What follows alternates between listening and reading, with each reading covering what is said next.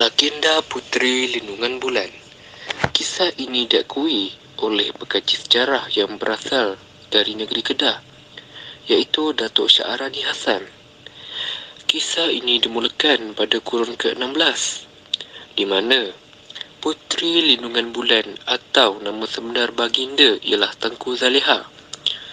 Baginda merupakan puteri kepada Sultan Sulaiman dan mempunyai seorang kakak yang bernama Tengku Mariam. Kedua-dua sang puteri ini telah mewarisi kecantikan dari bundanya. Namun, Tengku Zaleha ini sering menjadi buah mulut rakyat. Bukan sahaja di Kedah, bahkan sehingga seluruh Nusantara. Ia disebabkan oleh kecantikannya yang luar biasa malah keistimewaannya seperti Masuri mempunyai darah yang berwarna putih. Kisah Tengku Zalia ini telah diketahui oleh Raja Aceh iaitu Sultan Iskandar Muda Mahkota Alam. Mengikut Dato' Syarani, kononnya Baginda Sultan Iskandar Muda Mahkota Alam telah bermimpi dua gadis jelita keluar daripada sekuntum bunga melur gegasi. Lantas, meminta Nujum untuk mentafsir mimpi tersebut. Lalu, Nujum itu mengatakan bahawa dua puteri jelita yang di dalam mimpi tuanku itu adalah puteri kepada Sultan Sulaiman yang memerintah di negeri Kedah dan salah seorang daripada kedua putrinya mempunyai darah yang berwarna putih. Kata Nujum kepada Sultan Iskandar. Kata-kata dari Nujum itu membuatkan Raja Aceh itu menjadi taksub untuk memperisterikan Tengku Zaleha lalu menghantar rombongan meminang.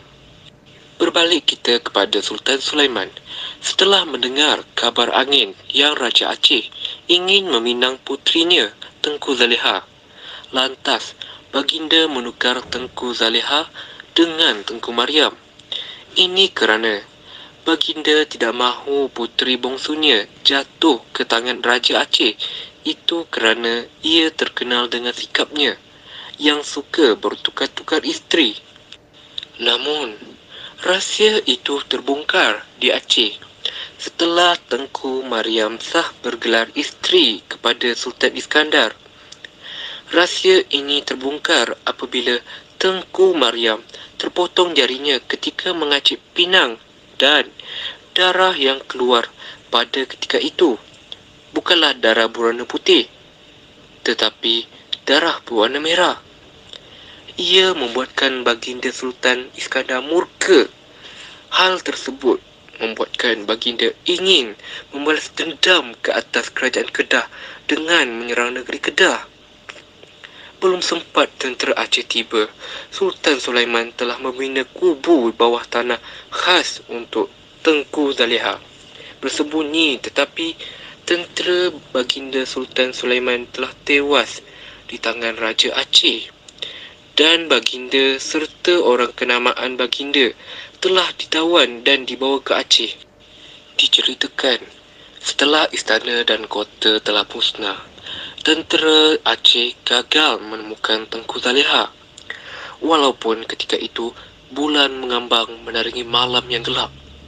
Tetapi tiada seorang pun dapat menemui pintu masuk ke kubu itu.